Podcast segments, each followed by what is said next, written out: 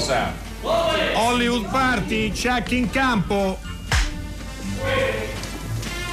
Action.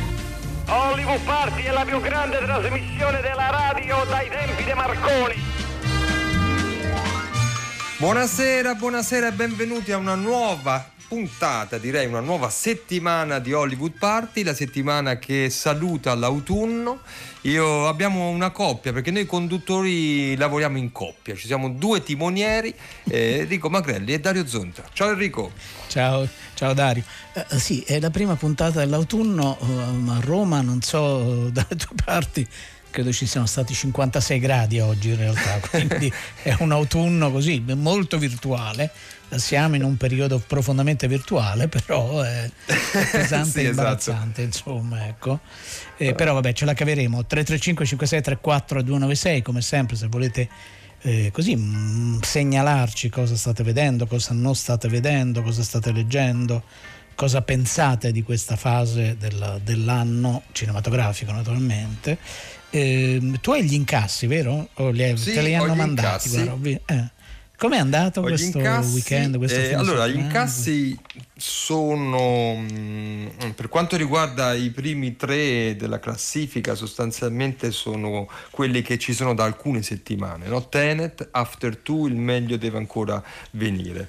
Eh, mentre le nuove entrate eh, possiamo segnalare eh, e lo facciamo con piacere ovviamente che al quinto posto c'è un film italiano che è Miss Marx di Susanna Nicchiarelli che ha incassato complessivamente 114.000 euro che ecco ripetiamo non sono incassi pazzeschi insomma rispetto Certo. eh, se messi in eh, relazione a quelli per esempio dell'anno scorso lo stesso giorno però in questo frangente eh, eh, non possiamo che sottolineare, essere, insomma, incoraggiare, ecco, diciamo così, in questi titoli, soprattutto quelli italiani. Il sesto c'è Non odiare, che già da due settimane, che è, e anche le sorelle Macaluso eh, si difende piuttosto bene e complessivamente ha incassato 219.000 euro, sempre per stare sugli italiani, no Enrico? Poi c'è The Certo, New certo. Mutants, che è un film Walt Disney, mm, anche questo tre settimane. Poi mi ha colpito Enrico che un film di cui abbiamo parlato la settimana scorsa, che è Gauguin, un film Sì. francese di un certo rilievo, e invece ha incassato 4.000 euro. Sto, sto andando giù nella classifica. Eh. No, Oggi no, mi no, è chiaro. è chiaro. Beh, peccato perché quello è un film eh, come, come gli altri film che hai citato. Eh, Dobbiamo ricordare che per ora, leggevo oggi pomeriggio, credo che siano aperte il- l'80% delle sale in Italia. Eh, Sì, le proiezioni, come sapete, m- ammesso che ci sia la voglia di riempire tutte le sale, non possono essere riempite per intero e quindi questo giustifica anche un po' oh, l'andamento oh, degli incassi. Nello stesso tempo, e questo magari mm, lo chiediamo anche a voi, no? Eh, sentiamo dire, sento dire da, da- da figure autorevoli, quindi non da, da persone che incontro al supermercato, con tutto il rispetto delle persone che incontro al supermercato, eh, che l'offerta non, stia- non stanno arrivando dei film tali da dire si va al cinema, corriamo, eh, corriamo al cinema, vogliamo vederlo eh, al cinema. E quindi questa può essere una giustificazione. Oppure il tema, come sempre più generale, è quanto questi mesi hanno così inciso, intaccato, intaccato delle abitudini. Eh, boh, staremo a vedere. Ehm, un'altra notizia, invece, una notizia triste, Dario, è proprio arrivata Sì. oggi, eh, oggi pomeriggio, è la morte davvero di un attore notevolissimo, di un grande eh, talento, Michael Lonsdale. Eh, poi veniva- in Francia viene chiamato anche Michel, proprio perché la sua mamma è francese, suo papà è eh, invece britannico e eh, aveva 89 anni e oggi pomeriggio proprio attraversando eh, la sua filmografia a me mi sono reso conto di aver visto quasi tutti i suoi film, eh, questo la dice lunga sulla mia, sulla mia età, eh, però è veramente uno slalom eh, fra figure, ruoli, storie eh, totalmente diverse. Ehm, lui ha un'infanzia, vive in- quando è piccolino a Londra, poi con la famiglia si trasferisce in Marocco dove il papà, che era un ex ufficiale eh, britannico, eh, mette in piedi un'attività e scopre proprio in un cinema di, di Casablanca uh, il cinema, uh, il cinema che scopre eh, Michael Lonsdale è quello di Howard Hawks, di John Ford, di George Cukor. Uh, quando poi tornerà in Europa, comincia a studiare teatro, lui ha sempre alternato, come fanno molti attori, eh, grandi attori francesi, no? per cui passano un'estrema naturalezza dal teatro al, al cinema. Ma appunto dicevo, lo slalom fra autori che sono Orson Welles per il processo, uh, Truffaut per la sposa uh, in nero e poi troviamo anche un Louis de Funès, il nonno surgelato, uh, e poi troviamo però anche Marguerite Duras con India Song e poi lo troviamo nel ruolo di un cattivissimo, del cattivo di uno dei, dei Bond, no? Moonraker, e poi si va so, verso la donna mancina di Peter Handke c'è anche il fantasma della libertà di Buñuel. C'è anche il fantasma della libertà, no? c'è Stavinsky, quindi eh, Stavisky, eh, il film di sì. René, eh, quindi la, o, o Mochi, no? la duttilità, c'è Eustache, eh, c'è un film di Eustache che proprio è dominato eh, da, eh, da Michael Lonsdale. E quindi questa naturalezza che dovrebbe essere normale, poi non tutti gli attori hanno, non dico quella duttilità uh, di, questo, di, questo, interprete, però è difficile, no? spesso le, le, filmografie sono lievemente più coerenti, eh, in questo caso invece c'è un'incoerenza esaltante, no? per cui appunto, come dicevi, si passa dal giorno dello sciacallo anche a uh, Il fantasma della libertà di Buñuel, di Buñuel e noi vogliamo ricordarlo proprio con una scena uh, di questo film meraviglioso. Oh, mi scusi. Ora le faccio luce. Ah. È sempre così, appena accendi la candela, ecco la corrente. Lei scendeva? Sì, andavo a bere qualcosa. Ma il bar è chiuso. Perché non viene in camera mia? Stiamo giusto bevendo un bicchiere di porto. Uh, no, no, grazie sì, tanto. Sì, sì, su via, venga, solo un minuto, la prego. Venga. Ecco, entri. Mia cara, permetti che ti presenti il signor... Eh, il signor? De Richemont, François de Richemont. La signorina Rosenblum. Molto piacere. Anche per me. Io mi chiamo Jean Bermans. Si sega, prego. E lei è parigino? Sì, anche lei? Ah, no, io faccio il cappellaio anime. La signorina Rosenblum è mia collaboratrice. Grazie. Anche lei, scusi, è in commercio? No, sono studente. Ah, studente. In che cosa? Quest'anno ho la maturità. Fortunato lei, la invidio. Per me la scuola è un meraviglioso ricordo. Eh, se avessi potuto continuare. Ma sa, Ostenda, lei è solo qui? No, sono co- con mia madre. Perché non le dici di venire qui anche lei? Oh, no, non è il caso. È indisposta.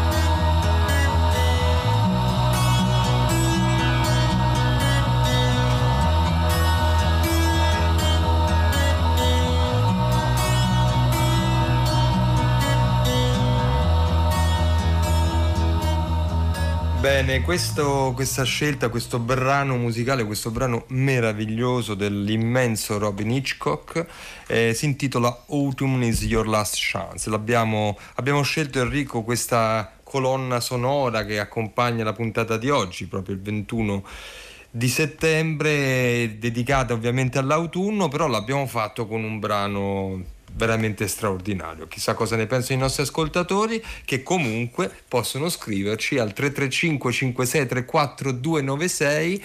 Insomma, questo titolo Enrico, questa last chance, insomma, è un po' così, fa un po' certo. tremare i polsi in questo contesto, però eh, insomma, è un bellissimo brano. Stiamo, stiamo, a vedere cosa accade. Mentre sappiamo già che cosa accade, nel senso che in arrivo in sala un film che era poi uno dei quattro film in concorso al Festival eh, di Venezia, il film si chiama Padre Nostro, uh, film per il quale eh, Pierfrancesco Favino ha vinto la Coppa Volpi per la migliore interpretazione maschile e noi abbiamo al telefono il regista di questo film e, e gli chiederemo alcune cose, no? perché Favino ha anche prodotto il film eh, però chissà se Claudio Noce aveva scelto Favino come interprete del, uh, del, suo film. Buonasera Claudio. Buonasera a voi e grazie di avermi invitato. E, è sempre un piacere, insomma. Eh, allora, bene, bene, bene. È veramente, veramente, un piacere. Allora, no, ti, ti, rispondo subito alla domanda che, eh, che, che, che mi hai fatto. In realtà la, la, risposta è sì, ma non è sì come per, una, diciamo per una, un obbligo verso il mio, il mio produttore, nonché eh, interprete di, di, di, uno dei ruoli principali del film, che non è, non certo. è solo. No. In realtà tutto nasce invece con Pier Francesco, perché eh, ormai tre anni e mezzo fa eh, io avevo scritto il soggetto di questo film e dovevo in verità ancora fare i primi movimenti che sono sempre eh, diciamo i primi passaggi che per noi registi sono sempre più delicati cioè iniziare a farlo leggere. L'avevo fatto leggere soltanto alla mia gente che in realtà è la stessa di Pierfrancesco incontro Pierfrancesco a una cena gli parlo del film perché secondo me eh, Pierfrancesco oltre a essere uno se non l'attore più importante più sicuramente mm, uno degli attori più bravi che, che abbiamo in Italia o forse il, questo lo dico io, ma eh, effettivamente mi dava eh, la sensazione di, di, poter riprodurre quel perso- cioè quell'uomo che in qualche, in qualche forma eh, stavo, avevo voglia di raccontare in questo film, cioè quel, quell'archetipo di padre, anche solo per la sua fisicità. Eh, il film ha un respiro autobiografico, poi la storia va anche altrove e quindi ricordo eh, ovviamente eh, inizialmente eh, era quello di, di, mio padre, quindi fisicamente per Francesco lo, eh, lo ricorda. Lo ricorda. Quindi, oltre lo che tante altre cose. Quindi sì, la risposta no, è, è, è, è, evidente. Infatti la, la, la, la mia domanda era, era, giocosa ma anche seria, anche perché sul sì, certo. di Pier Francesco non, veramente non, non c'è dubbio in generale e anche assolutamente in questo film. Eh, Claudio Noce, il film appunto ha una componente, una valenza autobiografica eh, molto importante e molto delicata per te, no? però Padre Nostro, è il titolo del film, eh, non è un'autofiction no? come a volte accade no. nei, nei, romanzi certo. o nei film, perché poi questa biografia l'hai molto filtrata, l'hai molto uh, lavorata. Uh, ci, ci, accompagni e sì. accompagni soprattutto i nostri ascoltatori, oltre che Dario e me naturalmente, in questa fase, no? perché poi mettersi, anche se cambiando le cose, mettersi in scena non è semplice mai. No, non è assolutamente semplice, erano mh, diversi anni che, che cercavo uh, il modo e, e effettivamente pensavo alla possibilità di raccontare questa storia e ogni volta mi dicevo che la, la cosa importante era riuscire a trovare eh, appunto il giusto, effettivamente il punto di vista giusto per, per raccontarla. Ovviamente eh, il film, come, abbiamo, come hai detto e come ho anticipato io, ha un, un respiro autobiografico soprattutto all'inizio però poi in realtà il momento in cui ho capito che potevo raccontare questa storia è quando ho percepito la possibilità di farlo attraverso lo sguardo di un bambino, quindi proprio a quell'altezza là. Eh, e poi in tantissimi momenti del film, dalla scrittura alla preparazione e alle riprese, ho dovuto fare tanti passi indietro, proprio perché la mia idea eh, era quella di, eh, il mio obiettivo era quello di raccontare eh, una, una, storia privata ma cambiando le parole e facendole diventare diciamo universali. Eh, era proprio una lettera a mio padre che non avevo mai avuto il coraggio di spedire e che devo dire poi nel momento in cui ho iniziato a scrivere il soggetto e sono entrati eh, dentro a, al progetto un, un gruppo di, di lavoro, i miei produttori con i quali ho fatto anche un percorso creativo, sia con Francesco che Maurizio Piazza e Andrea Calbucci e il mio sceneggiatore ovviamente Enrico, Enrico Audenino. Ecco, loro mi hanno proprio aiutato a fare questo passo indietro. Ogni volta che io scrivevo e pensavo a qualcosa che era un ricordo molto personale e che effettivamente a me generava un'emozione, ecco loro spesso eh, mi, non avevano nessun problema a dirmi che forse quella cosa, nonostante fosse una cosa emotiva, bella, ma forse era molto privata e quindi evidentemente non, non andava percorsa. Eh, era fuori dal film, certo. Eh sì, eh, perché poi quello è stato, la grande difficoltà è stata proprio quella e anche eh, il, il, bello proprio di, di, di, di mettersi dentro un, eh, tracciare una storia privata per poi cercare di, parlare al pubblico, alla gente. spero di esserci riuscito, cioè spero che che, eh, che, emo- che l'emozione che, che, porta al film sia un'emozione, sia un'emozione universale e quindi di, di, parlare del padre in senso come archetipo, come, come valore assoluto, non di mio padre. Certo. eh, non, non questo... solo di tuo padre.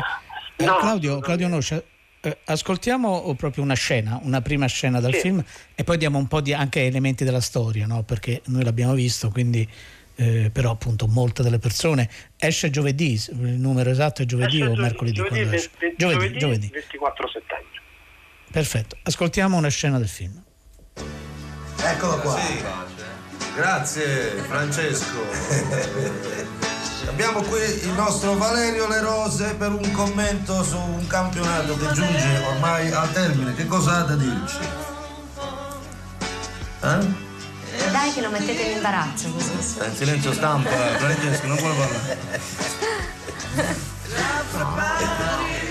Puoi provare tu. E facci, guarda. Quando devi fare la ripresa, devi schiacciare qua. Con questo zoomi, avvicini e allontani l'immagine. Non toccare qua, che se si apre si brucia la pellicola. Metti l'occhio nel mirino e vai, spara. Pronto? Aspetta eh, che mi metti in posizione. Non partire, aspetta, eh. Giorno che sei salita sulla moto mia, noi due soli senza compagnia. Questo è un, eh, una clip audio tratta dal film Padre Nostro di Claudio Noce con il quale stiamo parlando. Il film, ricordiamo, in uscita giovedì e poi diremo qualcosa anche Claudio rispetto a questa uscita e alle aspettative, a cosa si fa o cosa farai per accompagnare il film.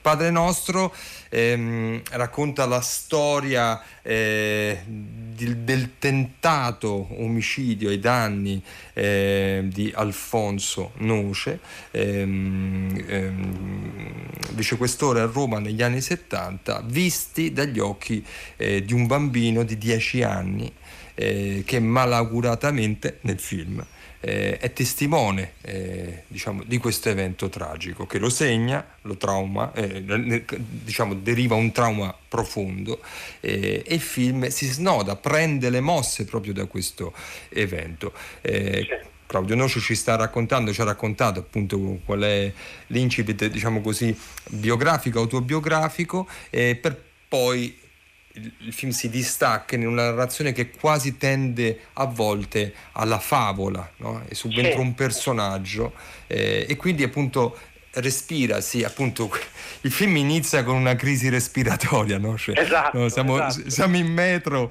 è tutto Esatto. compresso questo inizio e poi pian piano nel corso del film, anche dal punto di vista della fotografia, ma anche della storia, insomma, c'è una dilatazione, no? che è anche un- forse respiratoria.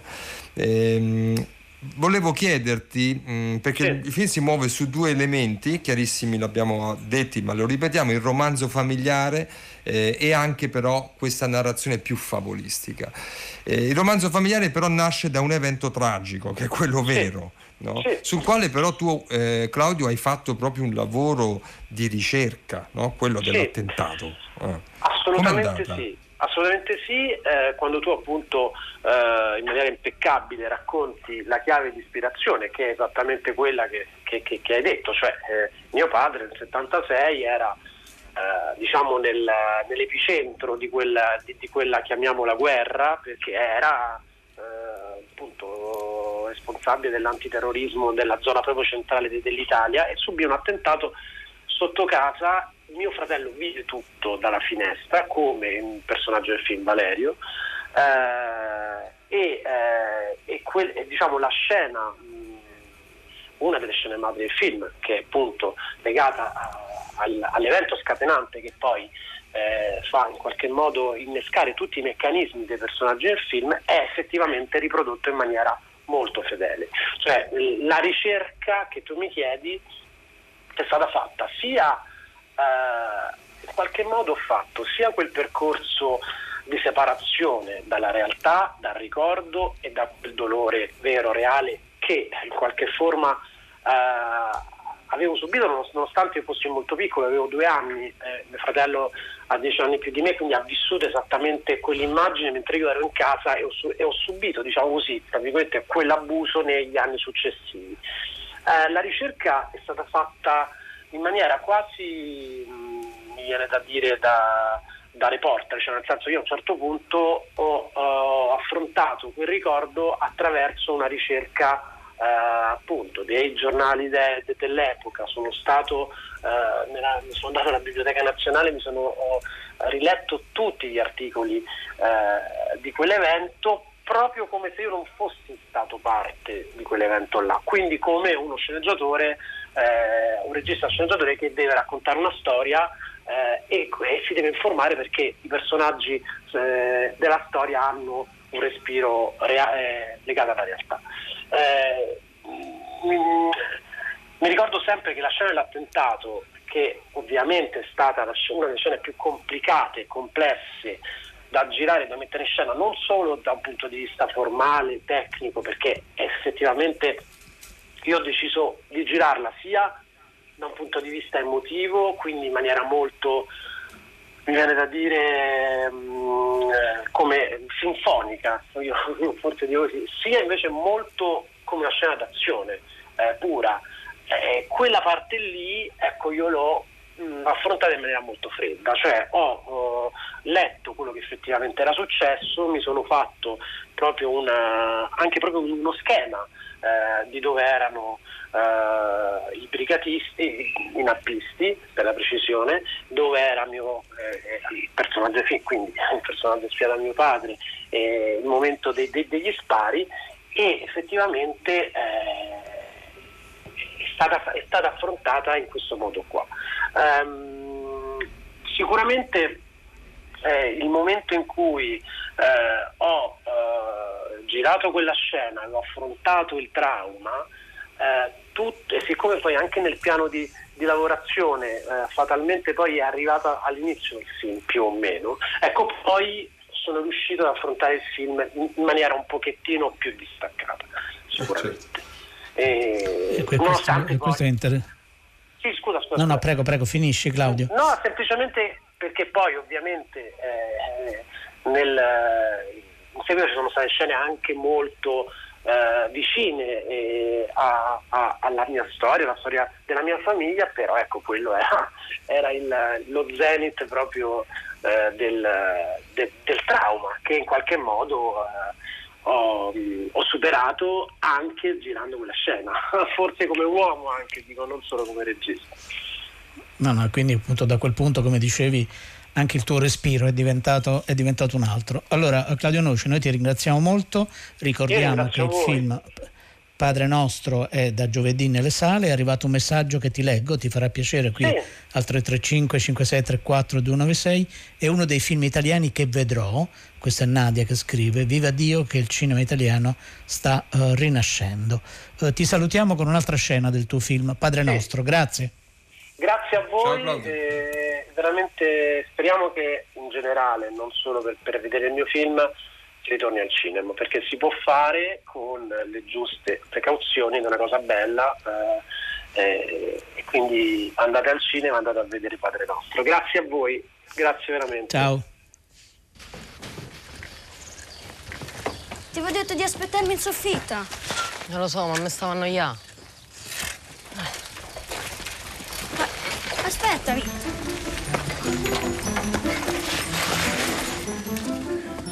Ciao Fernanda. Vai veloce!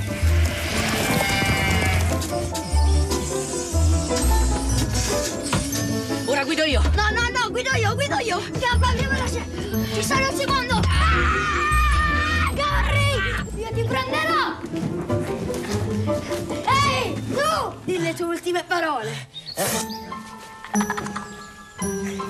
No, guarda questa.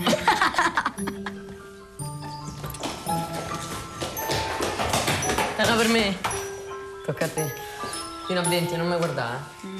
Uno, due, tre, cinque, nove, dieci, undici, quattordici, diciassette, venti!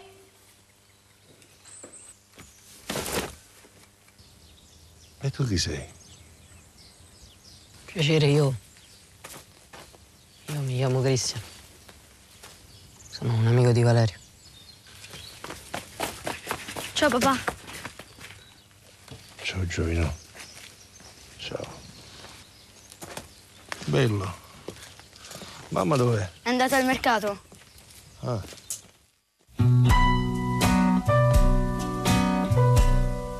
The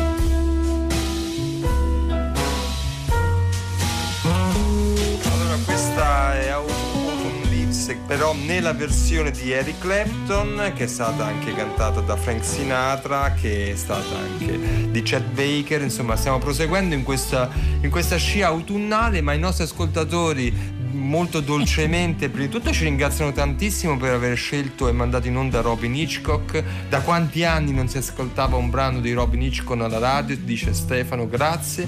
Però ci dicono ma l'autunno inizia domani alle 15.31 E, Ah, e ma che un questo altro ascoltatore dice, però l'autunno boh." quest'anno strambo pure in questo, in realtà scatterà domani. Ma noi l'abbiamo così chiamato, anticipato, voluto, insomma. Sappiamo che il 21 è un passaggio, diciamo. Eh, Sì, poi qualcuno dice anche che l'equinozio d'autunno è il 23 settembre, oggi perciò eh, questa è Lucia, È è ancora ancora estate. estate. Eh, questo quindi per questo allora fa ancora caldo, Questi eh. 47 gradi, certo. Allora adesso noi vogliamo ra- raccontarvi, eh, grazie all'aiuto di una bravissima collega eh, che scrive per Vanity Fair, per il Messaggero, che è Eva Carducci, eh, che cosa è accaduto al Festival di Toronto. No, noi tutti gli anni facevamo delle telefonate con persone, colleghi, amici che erano lì per farci così, no, per avere un po' lo stato delle cose del, del festival. Eh, Toronto è stato uno dei primi a decidere di, eh, così, di, sì, di fare qualcosa in presenza, ma quasi tutto online. Ed Eva Carducci, che saluto, infatti ha seguito il festival online da, da casa. Ciao Eva. Ciao, grazie mille per, per avermi chiamato, sono molto felice di potervi raccontare questa esperienza dal divano, il primo festival dal divano che ho fatto nella mia carriera. E allora, eh, però appunto dal divano mi dicevi sei riuscita a vedere tantissimi film, molti, più, molti di più di quelli che poi qualche volta uno riesce a vedere quando è eh, no, a Cannes, a Venezia o a Berlino o in questo caso a Toronto. Possiamo chiederti una prima impressione generale su, sul programma? Eh, I nostri ascoltatori sanno che Toronto recupera anche alcuni dei titoli passati eh, a Venezia o da altre parti, no? E quindi eh, e poi però ci sono una serie di anteprime vere e proprie. Eh, come ti è sembrata dal divano questa edizione? Assolutamente sì, concordo, ho visto molti più film in un'edizione appunto online perché in presenza era semplicemente in due cinema di Toronto che erano però riservati al pubblico perché anche i colleghi della stampa canadese dovevano seguire tutto online eh, appunto su questa piattaforma che eh, hanno creato per farci vedere i film. La cosa buona è che li potevamo vedere anche sulla smart TV, quindi non, non eravamo necessariamente costretti a vederli sul cellulare o sul computer e eh, hanno giocato moltissimo proprio il Festival di Toronto su questa su questo aspetto facendo delle presentazioni prima dei film dicendo questo è il Festival internazionale di Toronto ma è anche il Festival dal divano di casa di Emily e inventavano i nomi, ogni, ogni film aveva un intro diverso e, mm. e quindi diciamo che la modalità in cui venivano eh, selezionati film avevamo a disposizione 48 ore, una finestra di 48 ore per vederli, ma eh, non c'è il vincolo delle proiezioni come un festival in presenza, quindi non ci sono solamente tre proiezioni a cui partecipare e cercare di incastrare tutto quanto. Anche nel primo weekend eh, dove c'è stata una concentrazione maggiore di titoli, non, non ci sono stati problemi perché stando effettivamente a casa sono riuscita a vederne anche 6-7 in un giorno di film perché comunque gli orari poi li gestisci un pochettino eh, in autonomia e al tempo Certo. stesso anche gli incontri, le conferenze, le attività stampa erano tutte su Zoom come stiamo facendo questo periodo, quindi delle videochiamate ehm, un po' particolari perché entri nelle case degli attori e anche loro insomma sono in una modalità molto diversa rispetto a quando fanno degli eventi e con il pubblico presente in sala però devo dire che è stata una scelta intelligente quella di Toronto che poi è un festival che ha una selezione di titoli anche europei, come giustamente dicevi passano anche a Venezia alcuni dei film, anzi vengono anche consacrati come Nomadland che ha vinto poi il premio del pubblico perché è un festival che non ha una giuria ma c'è la votazione popolare del, del pubblico e eh, al tempo stesso però è anche importante per il mercato Infatti alcuni titoli che sono stati presentati hanno poi trovato una distribuzione, tra cui anche Pieces of a Woman che è passato a Venezia, è stato poi comprato successivamente con il passaggio anche a Toronto, Certo. quindi diciamo che nell'economia generale dell'industria cinematografica che sta soffrendo molto è stato importante farlo in una modalità ovviamente diversa rispetto al solito anche perché eh, la maggior parte dei titoli comunque sono americani, statunitensi e quindi con tutti i problemi che conosciamo anche pensare di fare un'edizione con gli attori presenti sarebbe stato un po' difficile perché ad esempio Naomi Watts che ha presentato un film che si chiama Penguin Bloom era effettivamente a Toronto ma era in quarantena perché veniva dall'Australia, doveva girare un film, sta girando un film questa settimana, ha dovuto fare la quarantena quindi proprio Certo. logisticamente sarebbe stato più complesso. Eva, ti proponiamo di ascoltare insieme un- uno dei titoli passati a Toronto e poi casomai appunto entriamo dentro alcune delle, perché veramente Toronto presenta una quantità di film sterminata. Concrete Cowboys. This is Chuck. You ain't making no friends, so watch your hands. There's a horse in your house. Oh, that's you right here. I ain't staying here. All right. Well, I'm headed though. So once you step out, that door stays locked till morning. I'll leave in the morning.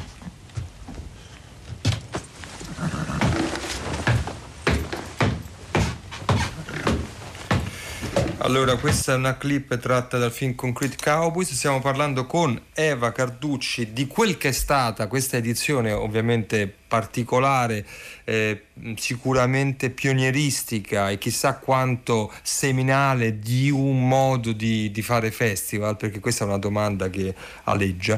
Ehm, eh, Eva, questo Concrete Cowboys è uno dei film che tu hai visto? Ehm, con protagonista Idris Elba, che era insomma, nella saga di Thor, faceva un, un ruolo molto importante, protagonista di Luther, un'altra serie tv, e diciamo che racconta uno spaccato della subcultura americana che non è noto perché noi abbiamo un'idea dei cowboy, perché letteralmente il titolo è i cowboy dell'asfalto. Noi pensiamo, Sì. quando pensiamo ai film sui cowboy, pensiamo sempre alla California o comunque eh, una, diciamo, una parte molto diversa rispetto a dove è ambientato il film che è a Filadelfia. E letteralmente c'è questo fenomeno di eh, sono più di cento anni che ci sono dei cowboy eh, per le strade di, di Filadelfia, del nord di Filadelfia, quindi racconta questo spaccato reale perché ci sono delle comunità che continuano questa tradizione ma eh, sono emarginate, non vengono comunque aiutate dal, dal comune- dalla, dalla città di Filadelfia. E eh, la cosa interessante è che racconta questa cosa passando per un rapporto problematico tra padre e figlio. Il padre è Idris Elba, il figlio è un attore che è al primo film, è diventato famoso con la serie TV Stranger Things, ha 16 anni ed è una- prova attoriale veramente molto più bravo di Idris Elba ehm, sul film e diciamo che analizzando questo rapporto padre-figlio molto complesso perché eh, lui è un cowboy Idris Elba che fa da padre a tutti tranne al suo, fi- a suo figlio e quindi da questo si racconta una parte degli Stati Uniti che poi va a coincidere un po' anche con i movimenti che ci sono in questo momento, quello del Black Lives Matter. E, diciamo è uno dei titoli che è piaciuto di più e, e ha avuto anche un percorso un po' particolare come film perché fino all'ultimo ha raccontato Idris Elba durante la conferenza, non sapevano se ehm, potevano effettivamente finire il film perché poi tra il blocco del Covid, della pandemia, invece sono riusciti in tempo eh, per portarlo poi a, a Toronto A proprio Toronto. per l'importanza Tra l'altro è arrivato- che dicevamo prima. Certo, adesso è arrivato un messaggio di Maria Grazia, no? Dice, vabbè, grazie per quello che scrivi su di noi, non lo leggo perché se no divento rosso, anche se non mi vedete. Eh, perché non aprire anche al pubblico europeo attraverso piattaforme digitali un interessante festival come Toronto? Anch'io ho seguito Venezia sul divano con i miei felini grazie a My Movies, no? che è la piattaforma che ha presentato alcuni dei titoli, mentre gli accreditati, come nel caso di Eva Carducci, hanno potuto seguire eh, quasi o tutto, o tutto il programma. Eva, volevo chiederti qualcosa di due incontri importanti che ci sono stati. no? S- eh, tu e altri colleghi siete andati a casa di Denzel Washington, di Halle Berry. E che cosa, come sono andati questi incontri? Allora, innanzitutto volevo raccontarvi che non ce l'abbiamo solamente noi problemi con la tecnologia, perché molto spesso come il termine tecnico che usano è si frizzavano, cioè rimanevano fermi perché la connessione era ballerina, quindi anche eventi organizzati in questo modo, in scala comunque globale con attori di Hollywood, eh, anche loro hanno i problemi tecnici che abbiamo noi quando facciamo le riunioni con i colleghi o quando Certo. siamo gli amici. Però ecco, Questo cosa ci rincuora. interessante- Sì, sì, sì, infatti è stato, è stato interessante perché in realtà manca quella parte di contatto umano, fisico, quello che si crea un po' quando sei stessa, nello stesso auditorium o al cinema. Al tempo stesso però entrando direttamente nelle case, in questo caso era di El Berry e di Denzel Washington, ehm, gli attori raccontano molto di più di loro stessi rispetto a quanto magari farebbero in un contesto diverso. Ad esempio Denzel Washington ha raccontato ehm, del, della decisione del figlio, cioè di John David Washington, che è il protagonista di Tenet, eh, di intraprendere la carriera da attore. Lui era molto fiero, ha detto che ehm, se ne è accorto per ultimo in realtà eh, di questa scelta perché il figlio fino a poco tempo fa giocava nella National Football League, cioè il football, di, football americano.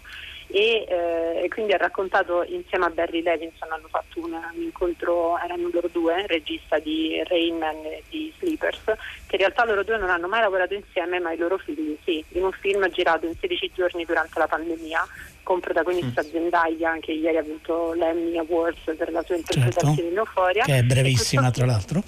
È veramente un'attrice straordinaria, la più giovane ad aver vinto e questo film proprio per il talento di entrambi è stato venduto uh, per 30 milioni di dollari, proprio passando anche insomma, attraverso Toronto. Ha poi raccontato di Chadwick Boseman, sempre Denzel Washington, che è l'attore che interpretava Black Panther nella serie degli Avengers eh, nella saga cinematografica degli Avengers perché lui è stato in realtà il, quello che gli ha pagato gli studi di, uh, di recitazione e quindi ah, non lo sapevo.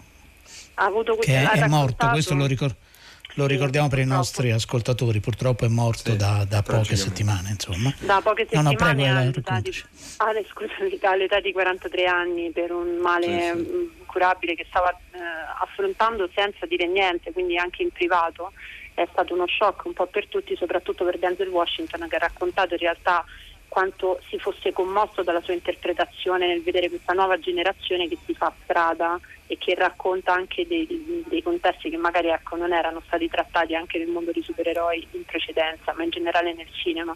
Mentre il Barry eh, anche è stata molto espansiva, soprattutto quando ha raccontato la sua delusione quando ha vinto l'Oscar, perché noi immaginiamo sempre che le attrici vincono o gli attori quando vincono l'Oscar sono contenti. In realtà lei non era contenta perché ha visto che non è cambiato poi molto, cioè non ha potuto fare tanto dopo la vittoria nel 2001 per Monsterball e lei è ancora l'unica eh, attrice eh, di colore ad aver vinto come migliore attrice protagonista, quindi è, eh, raccontava proprio questa cosa, dice non è cambiato molto, per questo motivo adesso che ha eh, la capacità e la competenza di poter passare anche dietro la macchina da presa, ha deciso di fare il suo primo film da regista che è Bruce, che è stato presentato a Toronto e eh, che grazie a Toronto poi ha ottenuto una distribuzione. Arriverà su Netflix che finanzierà la parte che manca delle, delle riprese della lavorazione che sono state bloccate appunto dalla pandemia. E la cosa interessante è che quando gli hanno proposto la sceneggiatura era per un'attrice di 25 anni bianca.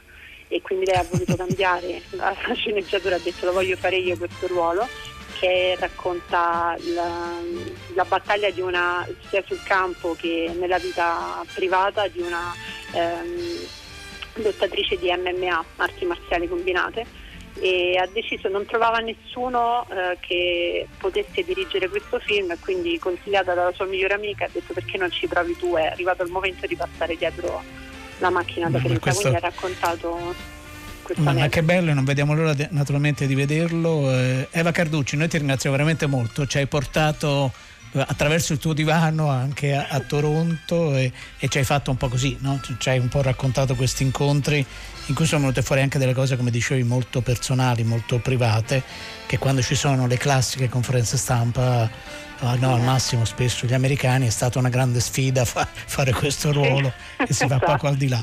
Eva Carducci, ti ringraziamo davvero molto, Grazie questa è la nostra sigla.